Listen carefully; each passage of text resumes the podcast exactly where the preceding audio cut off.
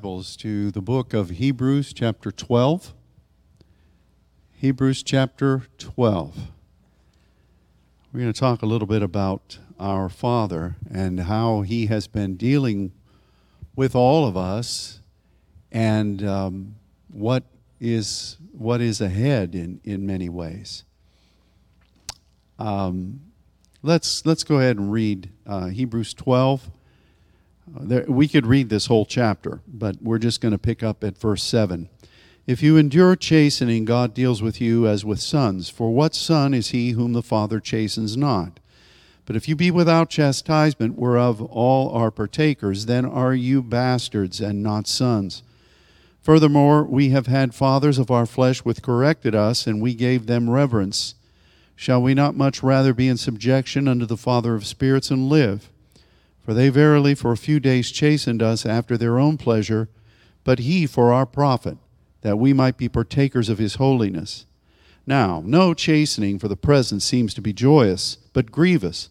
Nevertheless, afterwards it yields the peaceable fruit of righteousness unto them which are exercised thereby.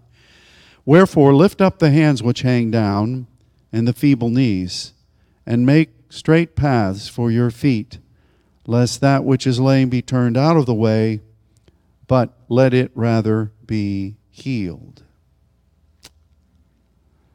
Um, I, I, readily admit that, um, and I've said this in the past, that even though I was blessed to be raised in a Christian home, my parents made certain that we were in church as often as the doors were open, and even when the doors weren't open, we were there cleaning it.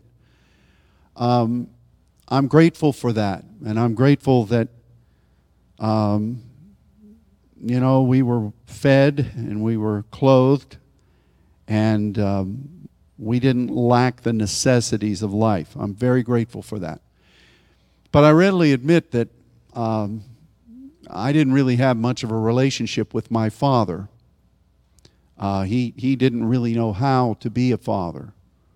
You know, he, he was raised in hard times in West Virginia, um, and um, he, he really didn't, he didn't know what to do. I was more afraid of him than anything else. He was big, six foot three, muscle. He worked every day hard in the mills. And, um, you know, I just kind of was around. Uh, if if uh, my mom would say, Edward, why don't you take Ronnie and show him how to do that? And he said, it would take twice as long for me to get it done. I heard that a hundred times if I heard it once. And so, you know, I'm not bemoaning anything. I'm just saying that knowing how to be a father is something that I really don't really know yet, but I've tried. And um, I think that many people, many Christians, when we talk about knowing God as Father, you have your own song to sing. And you talk about perhaps things that were not optimal in your life, or maybe the person you married wasn't a good father. And your opinion of fatherhood is not at the top of your list because you didn't experience in yourself. But the point is that those are all indications of the world, the curse in the world, the enemy moving in the world just like he is today, trying to remove the, the, the paterfamilias.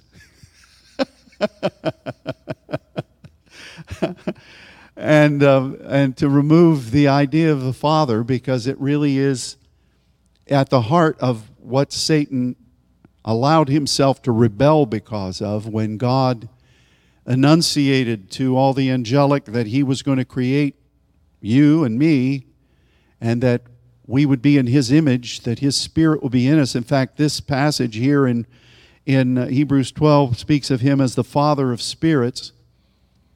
Um, the enemy didn't like that. And he chose from, as Jesus said, from the beginning to try to kill it.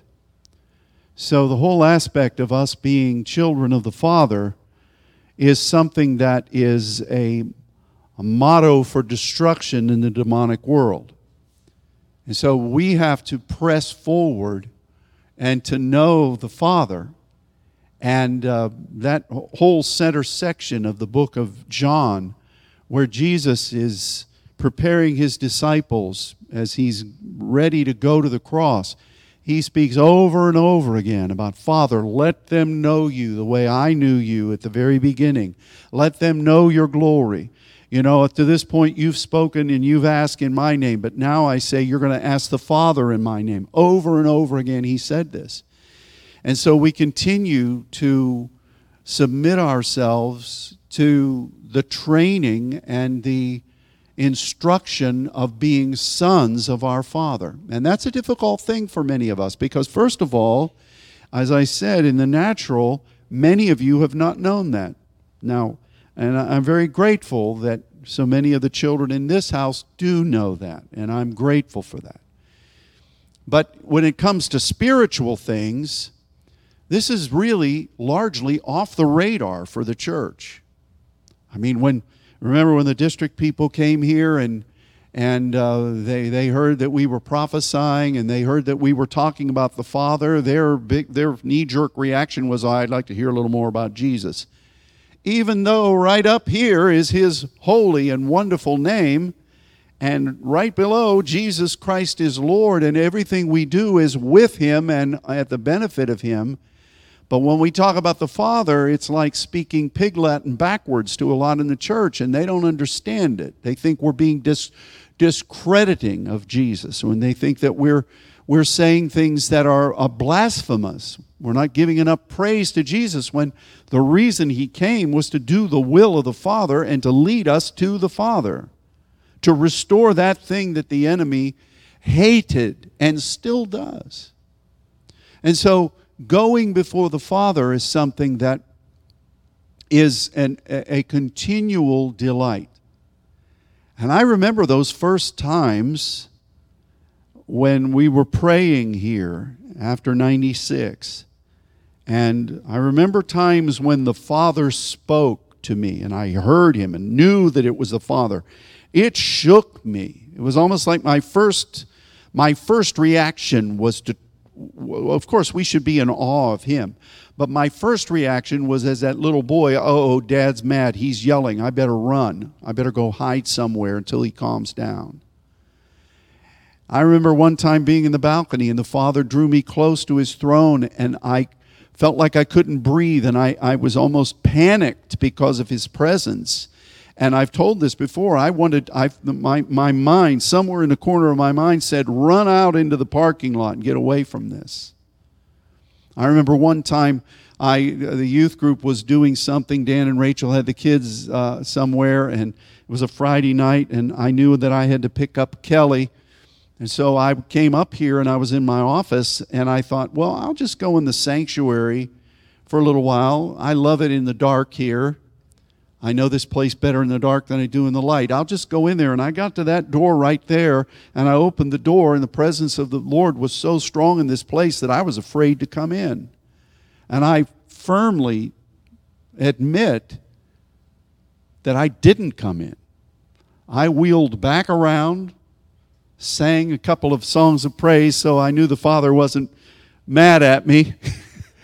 and I went back to my office and I proskuneoed in there. I'm just telling you the way it is. To, to know the Father was, uh, was in so many ways for us was an apostolic venture. It was an invitation, but we come with fear and trembling. And the reason for that is, is because of his, the immensity of who he is and also because we've not walked that path before. And you, you want to make sure that you are not doing anything that would be presumptuous. You want to be, you want to respond, but you want to respond in, in submission and humility. I'm just admitting my heart. I'm not preaching, I'm not giving you three point sermon as to how to approach the Father. I'm just opening up. Most, many pastors are afraid to do that because it exposes their vulnerabilities, and then the people think, uh, Why am I here? But these are things we all face. So, here in this passage, You know, we've talked over the past few weeks, and the Brazilian people are teaching during this, this month of June about what it means to become sons and to become heirs and joint heirs. We've talked about that. But here in this passage, you have chasten, chastise, chastening over and over again, and it's always paideia or paideia or paideuo. And that was a word that was so well known in the Greek society. The sophists, those who sought wisdom, used this word to describe all measures of training. It wasn't just for children, it was for adults to seek to be expanded in their knowing of things and, and to, to be trained and to be to, to welcome the discipline of that training to become. This word was used all through. They even, their teachers, which were often uh, people of conquered lands who were intelligent, they would cause them to serve as teachers in specific areas of their, of their expertise, and they would call them after this name. So it, it really was a discipline. Now, again, there is, if you look in your lexicons and you even see it, you know, scourging is described as this. Why is that? Because of two things. First of all, this, what I just said, was understood. But if there were those that were abusive or those that found someone that was resistant, um, they would, they would teach them a lesson. I'm going to teach you a lesson. Now, I won't ask if any of your parents, if you were getting a switching, um, they said, okay, we're going to teach you a lesson. You're going to, you're going to learn. I heard in Ukraine, not to bring up a bad topic, but the Russians were being abusive of those in the Donbass region. And they, when they were beating up the people, they would say, You're going to get a Russian education.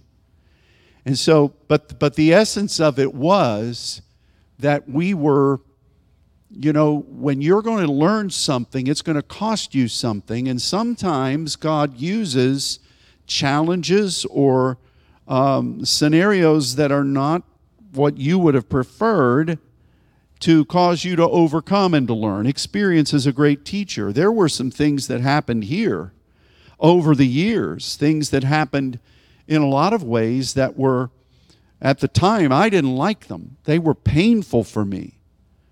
And they, you know, in some ways, I recognized that as much as I didn't like what I was going through, I was going to endure and I was going to overcome on behalf of the Father. And it taught me things. You know, the Bible speaks in this wonderful book of Hebrews about Jesus becoming a son through the things that he suffered. And I, am not preaching a gospel of suffering, but you know as well as I do that in some of the things that you have set your heart to learn, my goodness, you, you'd think, dear God, this is too much. How am I ever going to make it through this? I remember after I was married, I was in seminary and I was working as well. Play, somebody play the violin. But there were a couple of classes where I just couldn't extemporize and breeze through.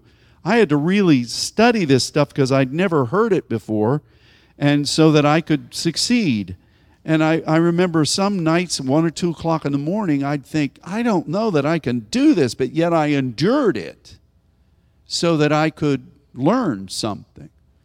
And so here is this expression in Hebrews 12 where the Father is always in the process of teaching us for the purpose of training us. And at every, at every juncture, the Father is always wanting us to learn. It's that El Shaddai capacity that He has. Not His capacity, His identity.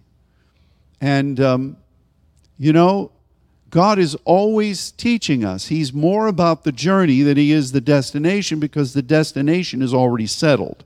What's not settled is whether you're going to walk with him and learn. And that's what he's focused on. So I said a long time ago, and I remember telling our, our brother from Springfield who was here, you know, God put it in our hearts that every time we come into this house, we want to learn something in the Word that we've never learned before. And he said, How are you going to do that? And I said, Well, I'm not going to do it. I'm not trying to sound pretentious, but the Spirit, the Spirit of truth, is going to teach us. And that's an investment too. There, there's other passage that I was reading here in Hebrews that said, you know, this, you know, this whole book of Hebrews is about what I'm talking about today. If you just read through it, he's always saying, you know, God has you here, but you've got to grow. You know, God has you here, but you've got to overcome and you've got to grow. And if you commit yourself to something, don't turn back. If, if you're moving and, and you're, you're leaving these principled, these elemental things, no matter how powerful they are, and you move forward, don't turn from it. Because if you do, you'll never regain that, that, that uh, momentum. It's very interesting, but this whole book is about this. And, and he, it's like an exhortation to grow. And, and then it comes to um, this, this wonderful, the, the remainder of this chapter, where we, we recognize why are we doing this? Because we're, we're moving in the heavens right now. And we've got to continue to submit ourselves to the Father to serve Him and to grow. And on this Father's Day, I, I, I never try to keep you late because I know lots of people have plans. Some have already gone to fulfill them, but uh, there are a couple things that I felt really stood out here that we needed to, to, to look at. Um, and I think, um, I think we'll, we'll, we'll look at verses 12 and 13 particularly. It says, Wherefore, lift up the hands. Now, lift up is a really unique term. The writer of the Hebrews was brilliant. He used terminologies and terms that are really unique. People question whether it was Paul or Apollos that wrote it, but it is the anointed word of God, no doubt. So, lift up here is a term that means to put things in order, it means to straighten a thing. This term was even used when uh, the historians would get together and they would say, you know, this in our records says this, but we need to add to it or we need to correct it. We need to revise it so that it's more correct. We say that in our in our word in our world today. Let me set the record straight. What are we saying? We're going to make sure that an understanding of what we're really doing is correct. So lift up it means that. It doesn't it's not a, a Hebrew NASA, it's not an elevation of uh, it's not from an elevation point it's from a point of aligning and correction. And, um, you know, sometimes they would have people who whose posture through an illness or whatever was not right, and they would use this term to straighten them. They would, they would use this to express the need to straighten them. So, next, I want you to notice something that we've talked about recently regarding Ezra and regarding Solomon. Both those times in the Old Testament, in fact, solely those two times where those two were together, you have hands and knees spoken of. And here, after you're setting things straight, the first thing you set straight is your hands. That point of partnership with God, that point of saying, I yield myself as an open vessel to you to partner with you in your ways. We have to remind ourselves that that's what we are. And if anything is getting us out of alignment, we need to do this. It says that they hang down. And that's the term that is a legal term that means to resign. It, it means to, um, to offer your resignation if you're responsible in a particular job and you say, I'm not doing this anymore, I officially resign. They would say, You're letting something go. But it's from a, usually from a work standpoint. And, and you, you officially make it known. And they, they went through certain ways, you know, like sometimes, I, I still don't know how this is, but it used to be that if you put an ad in the paper, no matter how small it was, that somehow that could be a legal document that says, okay, here it is, even if it was in the back, page 59 of the paper in small eight point font. but they had to go through this process that says, I'm not doing this anymore. So those three things begin by saying, Lift up. You better straighten yourself in partnership with the Father. If you have resigned in any way, or if you're in the process of resigning, or if you're in the process of abandoning what God has given you, you better straighten up. You better do what you're supposed to do. And that measure of the hands that Ezra, as he knelt on his knees, and Solomon, as he knelt on his knees, as they lifted their palms before the Lord, is indicated because the next thing is that the feeble knees, feeble knees. You might be surprised to recognize that feeble there is a term in the, it was really famous in, um, in evangelistic circles because it's the term luo, which expresses to be loosed, binding and loosing, loose, luo or lio. And so if you have knees that should be kneeling before God to receive the commissioning for what is coming, and you loose them, you say, I'm not doing this anymore. My knees are going to be fancy free. grace is going to move forward in whatever way I want to go. So I have surrendered the task of the hand, and this business of kneeling for the purpose of being commissioned to go forward is really not necessary. I'm, I'm, like a, I'm like a horse free from the corral, and I'm just going to run and be happy with the wind blowing in my mane. Loose, feeble knees. I think that's very, it's a very interesting word. And then in verse 12, th- verse 13, to make straight paths for your feet, where you're going. And this, this word for to make straight paths has the word ortho in it. Some of you have orthotics. Some of you have things that you recognize. You know, I don't really trust that my body is going to do what I need it to do. So I'm going to put this here to keep me in check so I don't go after the way the flesh wants me to go. Now, you could say, well, let's just be healed. But yeah, you can be healed. It's like, you know, a pig jumping back into the mud after you wash them off. A lot of people, uh, Kenneth Hagin used to say, if you think God's going to heal you just so you don't have to get up and uh, so, so you, you don't need help changing the TV channel, you know, why is God wanting to heal you?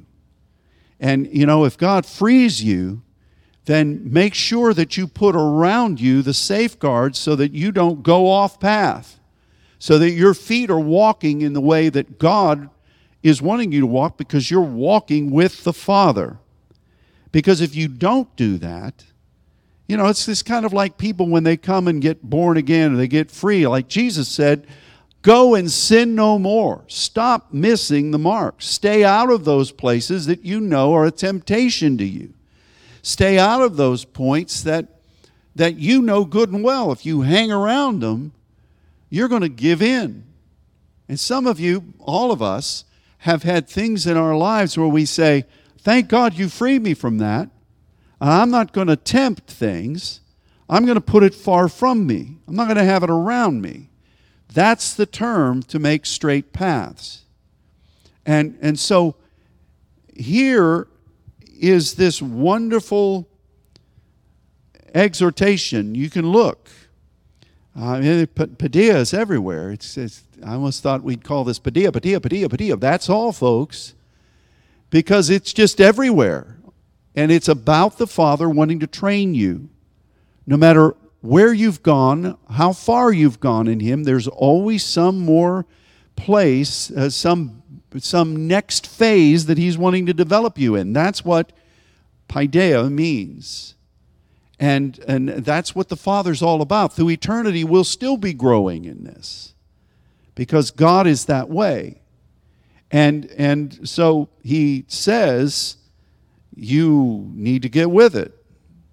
You, you need to do these things that I just said. And then he warns, you know, make sure where you go, whoever you're around, that you are embracing the mission of peace that God has given you. God has spoken something to you, you're going to carry it through and you're going to you're going to stand with him until that victory comes, no matter how long it takes. Blessed are those peacemakers. And holiness. You're a saint. Of all people that should walk in holiness, the saints who are called by that name should be doing that. That essence of what the Father has wanted from the foundation of the world. And without that, you're not going to be really. Now, this is what the scripture said. Let's read it. Without which no man shall see the Lord. You see that? I could go off on that, but I'm looking at the clock. And then this warning looking diligently, lest any man fall, fail of the grace of God, lest any root of bitterness springing up trouble you, and thereby many be defiled. That's a verse that we have taught on and warned about over and over again. But the essence of it is, you know, bitterness and wounding and taking your mind off of what we just talked about will take you out. Every, I would dare say that everybody in this place, if you put a little water on it, could grow a really good crop of bitter roots. I dare say we could if you, even without trying. Some of you need to snip them, as Barney Fife would say, Prophet Barney Fife, you got to nip it in the bud. You got to stay after it. And, um, you know, it's, it's amazing how many of those types of things over these past several months the Father has been trying to prune out of me that I didn't even know I had. And I dare say that there's a reason that this is a. Uh, added to this discussion of the Father's desire to keep training and developing us. And then, of course, it rolls into, and I'm not going to go there, it's for you, the whole issue of going into the heavens. That's where our life is. Our conversation is there. We're in this world, but we're not of this world. And, um, but we have a Father. And Jesus is at the right hand of the Father praying for us that we will fulfill the will of the Father. And you know, one of the major points of the will of the Father is to develop that spirit that's within you and to develop you into what He has ordained you to be. You want to talk about the will of the Father? You know, uh, like people, lots of ministries will all trumpet, you know, what is the will of the Father? And here's the will of the Father. And they'll say this thing. They'll go down some a faith road. That's the will of the Father or they'll be messianic. That's the will of the Father. You know, God's always only looking at Israel. Or they'll every ministry, not everyone, but a lot of them will say, This is the will of the Father. But I can tell you from the heart of the Father that the will of the Father is that you become a son and that you serve him in whatever way he has ordained you to be. That's the it's because if you don't have that, it's not going to matter what else you do you, you might be given a good show, but inside you've not developed at all. And you can tell, you can tell when the first challenge hits what, what, how the Father's been able to train and develop the person. You can tell. Now, I'm not trying to be judgmental. And I'm not looking for anybody who says, oh, it's me, Pastor. Save that. Go before the Father. He loves you.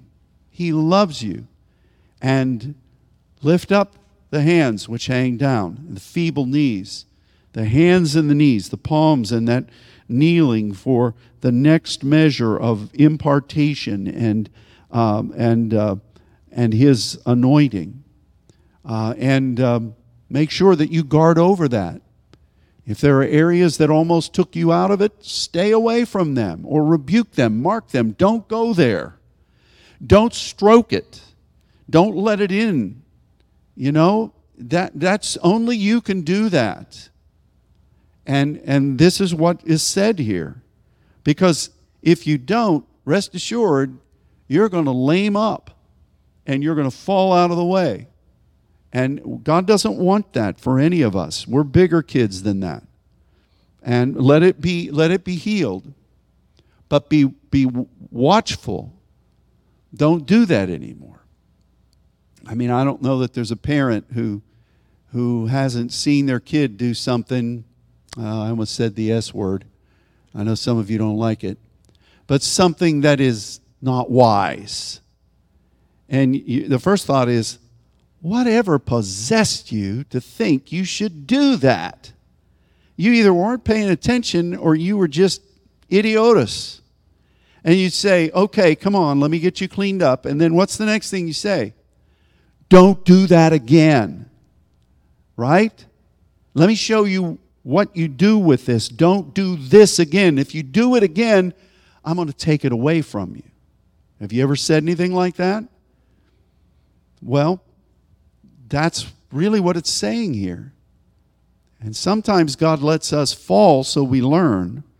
But sometimes, after we've fallen 15 times in the same place, He says, okay, you know what? Maybe we need to rethink this a little bit. Why are you doing this?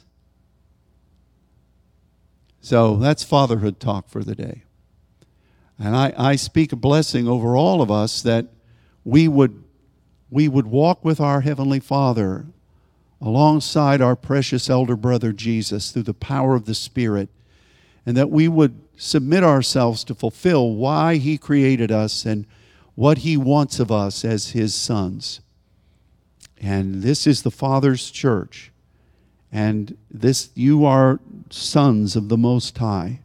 I speak that blessing over you today. And as we go into these new measures of terrain, may the Father guide all of us, and may He watch over us, and may He cause us to learn quickly and to learn efficiently, and that we would grow in Him. And that's really, you know what, I think about, and I end with this.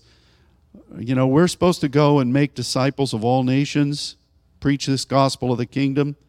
This is the message we're teaching. You know, when we chose to, to, to provide curriculum for the Brazilian folks, this is the first thing right out of the gate. God wants you to be sons.